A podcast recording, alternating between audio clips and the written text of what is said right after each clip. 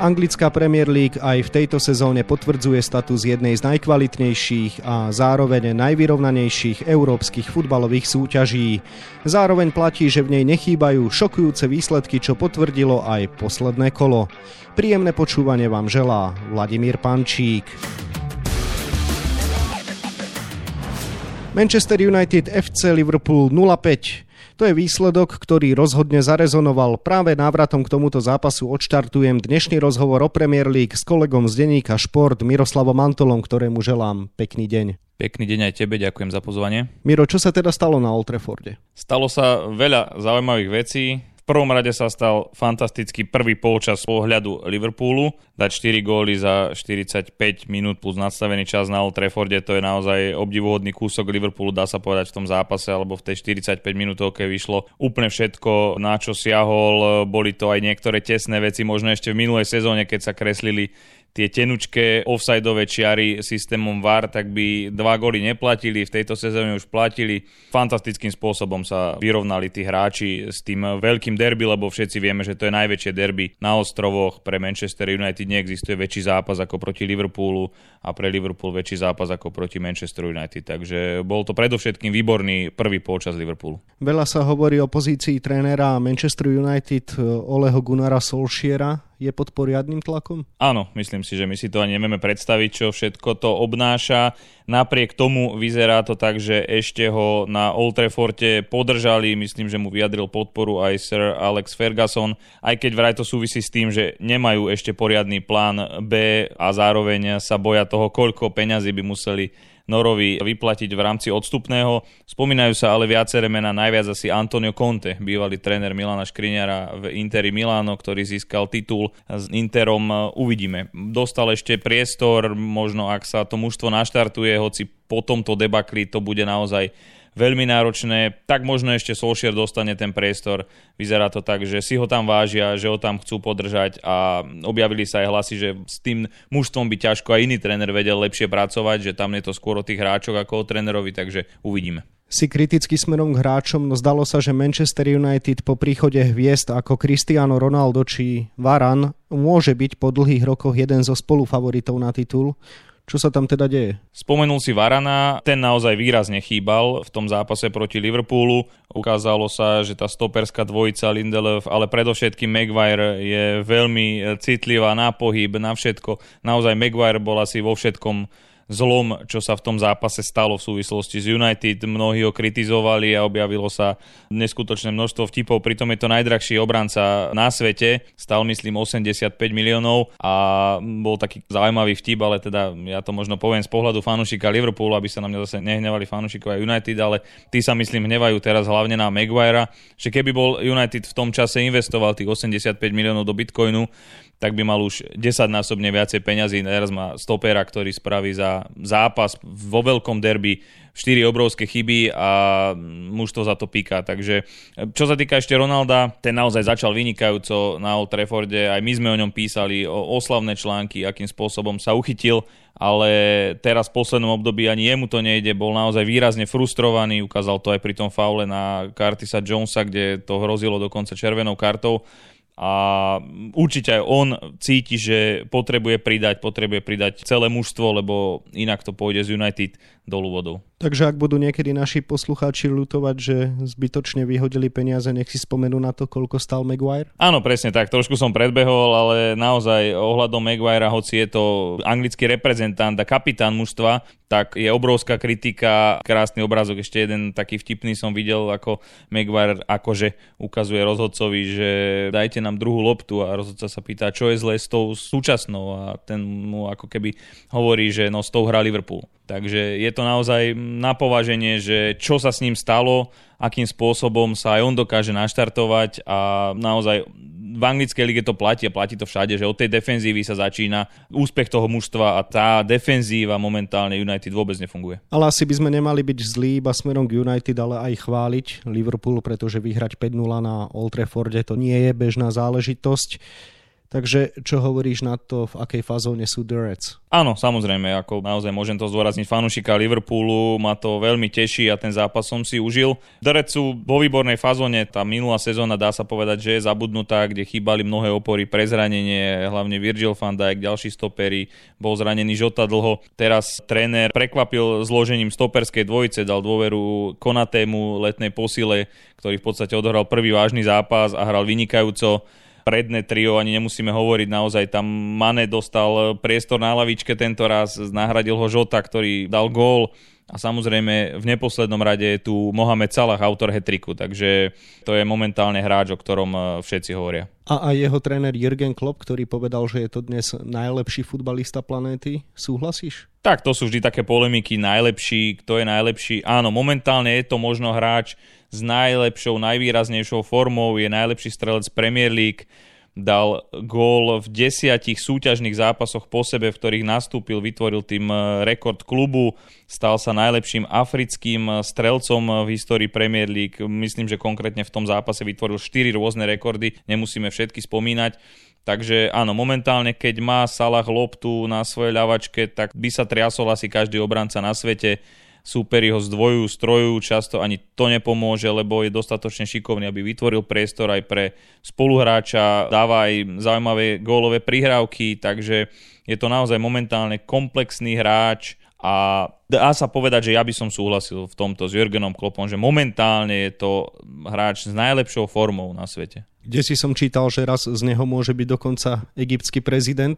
Je to trošku pritiahnuté za vlasy, alebo sa ani tento scenár nedá vylúčiť? Pritiahnuté za vlasy to asi je. My nevieme, či samozrejme on má nejaké takéto ambície po kariére, ale definitívne je veľmi populárny vo svojej krajine. Čítal som si, že sa o ňom učia deti na základnej, na strednej škole. Učia sa nie len to, akým spôsobom sa stal futbalistom, ale učia sa to, aký človek sa z neho stal, ako pomáha svojej rodnej krajine, pomáha chudobným. Naozaj on je taký vzor pre ľudí. V angličtine ho nazvali, že je to happiness maker, čiže človek, ktorý prináša šťastie. Spomínam si, že keď v roku 2018 boli voľby egyptského prezidenta, tak samozrejme on nekandidoval, ale myslím, že okolo milión egyptianov na tých volebných lístkoch dopísalo jeho meno a zakruškovalo ho, čo naozaj svedčí o tom, že je obrovsky populárny a aj právom, lebo okrem toho, že je to skvelý futbalista, tak má dobrú dušu, je to dobrý človek. Poďme ďalej. V anglickej Premier League síce nevyhlasujú prezidenta, ale určite už dnes všetkých zaujíma, kto sa stane kráľom súťaže a či to teda budú práve hráči Liverpoolu. Považuješ ich dnes za hlavného favorita? Napriek tomu, že sa to z mojej duše teda žiada povedať, tak nie, pretože ja vidím stále v tej lige troch hlavných favoritov a teda okrem Liverpoolu je to samozrejme Chelsea a obhajca titulu Manchester City. Takže z tejto trojice podľa mňa jednoznačne vzíde majster.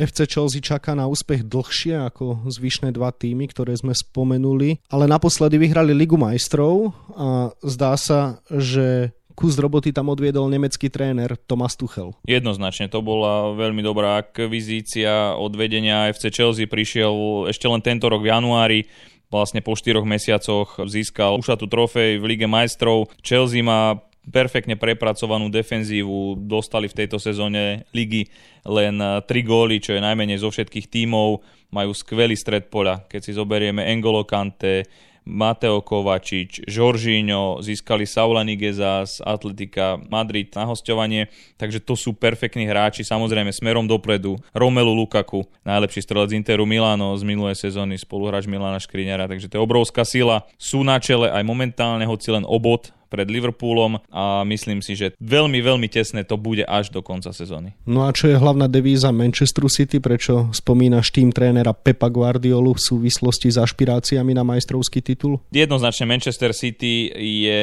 mužstvo s perfektným kádrom, vyváženým smerom dopredu aj smerom dozadu. Ten káder je široký, Guardiola si môže naozaj vyberať, e, nemá tam nejaké vážnejšie zranenia, takže sú to naozaj fantastickí futbalisti, vedení fantastickým trénerom, aj keď ukázalo sa, že ani Manchester City nie je neumilný. V stredu vypadol z ligového pohára, ktorý vyhral v posledných štyroch rokoch, nedokázal dať gol West Hamu United a kladivári napokon postúpili po penaltovom rozstrele, takže ukazuje sa, že sú aj tam nejaké slabiny slabiny, ale Manchester City vyhral minulý rok lígu, dá sa povedať, suverene. Liverpool zaostalo 17, Chelsea o 19 bodov, takže to boli obrovské rozdiely, ktoré sa samozrejme v tejto sezóne zmažú. Tam to bude naozaj veľmi tesné, ale určite si netrúfam povedať, že by Manchester City odpadol z toho boja. Určite nie. Bude to naháňačka až do konca a bude to tesné. Keď sa vraciame k uplynulému víkendu, nemôžeme obísť ani Slovákov v Premier League. Juraj Kucka strelil prvý gol v tejto súťaži za Watford. Ako by si teda charakterizoval jeho prínos pre mužstvo nielen na ihrisku Evertonu?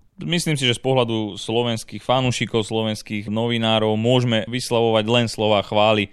Už sme to spomínali, on sa tam dostal vo veku 34 rokov do najvyššej anglickej súťaže, je to pre neho taká odmena za tú celú kariéru, tak toto pomenoval aj jeho agent Karol Čon, to takomto duchu sa vyslovil aj Juraj, že on vždy túžil hrať anglickú Premier League a možno ani sám nedúfal, že z deviatich prvých kôl bude mať na konte 8 zápasov v základnej zostave a ten jeden raz chýbal pre zranenie, takže možno by mal komplet všetky zápasy je dobre hodnotený, aj keď to mužstvo samozrejme je odsudené na bojozáchranu, to bolo jasné už e, dopredu, že Watford e, bude sa pohybovať v tých spodných priečkách tabuľky, ale Juraj tam odvádza kus roboty v strede pola, je to jeho štýl vybojovať loptu, posú, jednoducho tie súboje vzdušné po zemi a tá odmena prišla teraz v zápase na pôde Evertonu, kde veľmi dôležitým gólom povedzme, lebo v 78.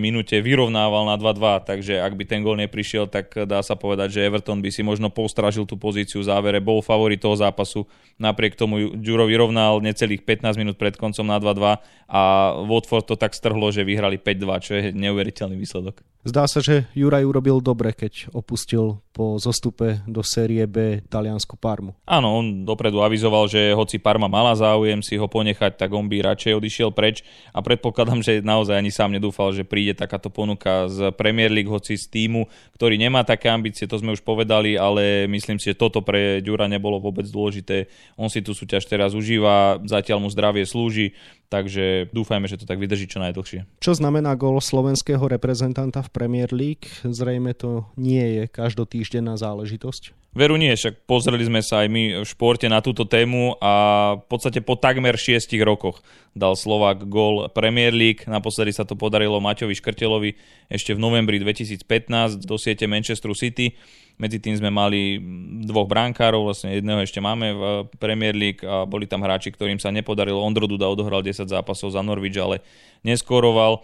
Takže je to, dá sa povedať, veľká vec. Predtým sme mali aj viac hráčov, aj tam bol hráč, ktorý strelil vyše 20 gólov, konkrétne Silard Nemec za FC Middlesbrough ale v posledných rokoch toto chýbalo a je to super, lebo naozaj je Ďuro takým vyslancom slovenského futbalu v Premier League spolu s Maťom Dubravkom a to, že sa mu podarilo skorovať, nie je náhoda, on je dobrý v týchto štandardných situáciách.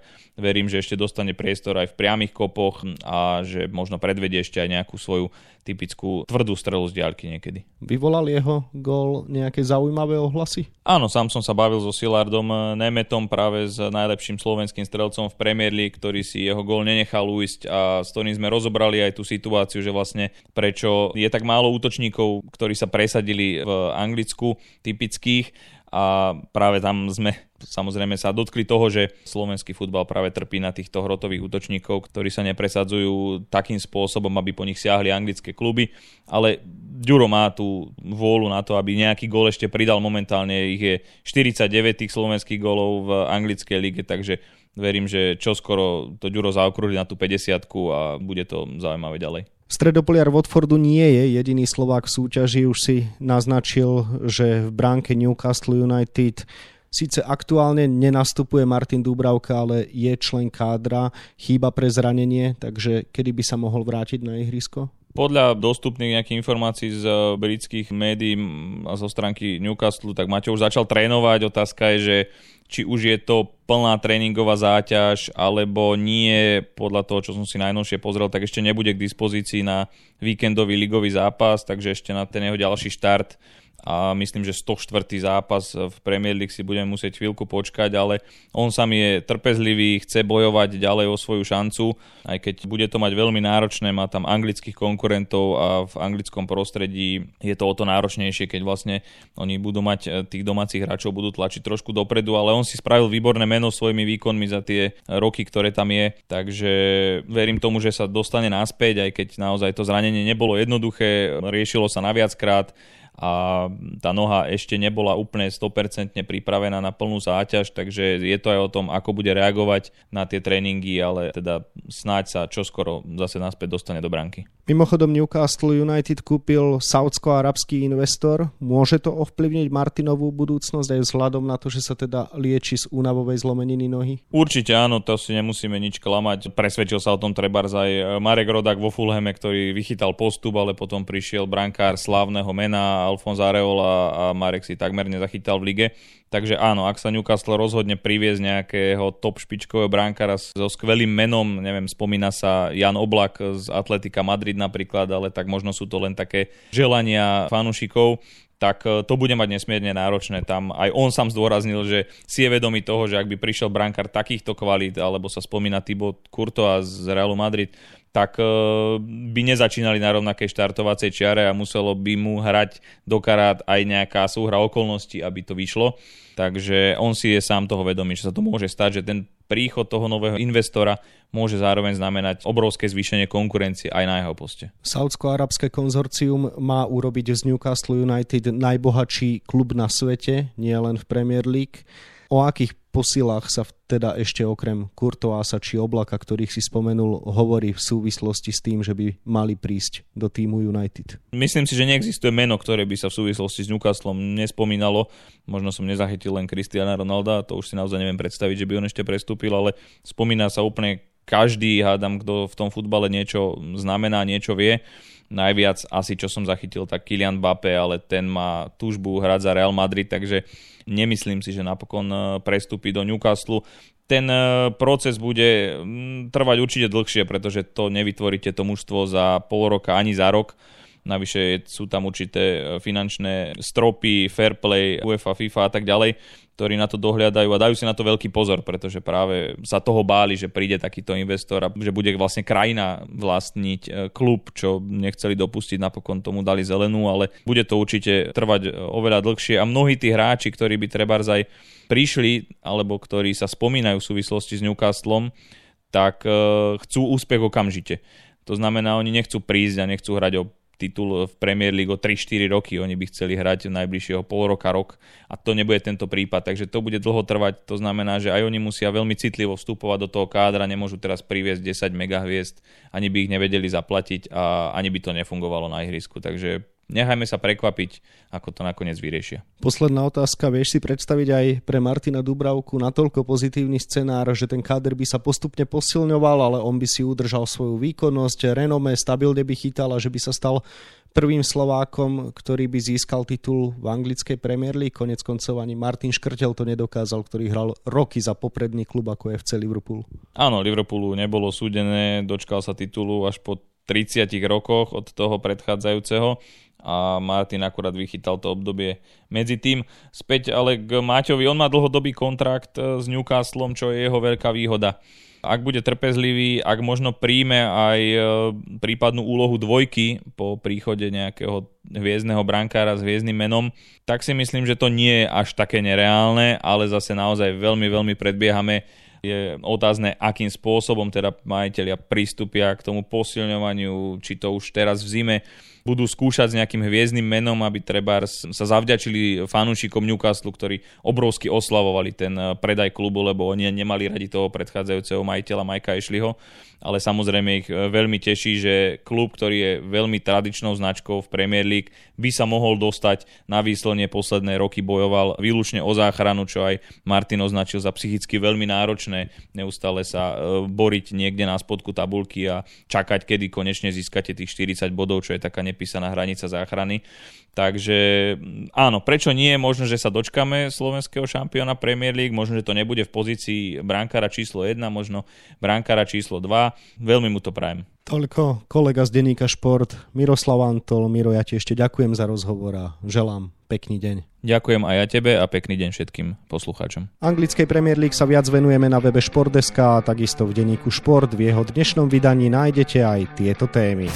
Rušto nie je len na anglických trávnikoch, ale aj v našej najvyššej futbalovej súťaži. Disciplinárna komisia Slovenského futbalového zväzu udelila tvrdé sankcie Trnave a Slovanu za udalosti na nedávnom nedohranom derby. V hokejovom Chicagu sa prevalil škandál so sexuálnym obťažovaním hráčov z roku 2010, keď čierni astraby získali po 49 rokoch čakania Stanleyho pohár. V kabíne sme o tom nič nevedeli, tvrdí vtedajší člen kádra a náš bývalý reprezentant Tomáš Kopecký. Naše tenistky už trénujú v pražskej O2 aréne, kde sa v pondelok začne finálový turnaj pohára Billie Jean Kingovej. Anna Karolína Šmídlová sa teší na novú výzvu, keďže sa prvýkrát stretnú najlepšie hráčky a týmy na jednom mieste. No a na 28 stranách je toho samozrejme oveľa viac. Scenár dnešného podcastu sme naplnili a zostáva nám sa už iba rozlúčiť. Ešte pekný deň vám od mikrofónu želá Vladimír Pančík.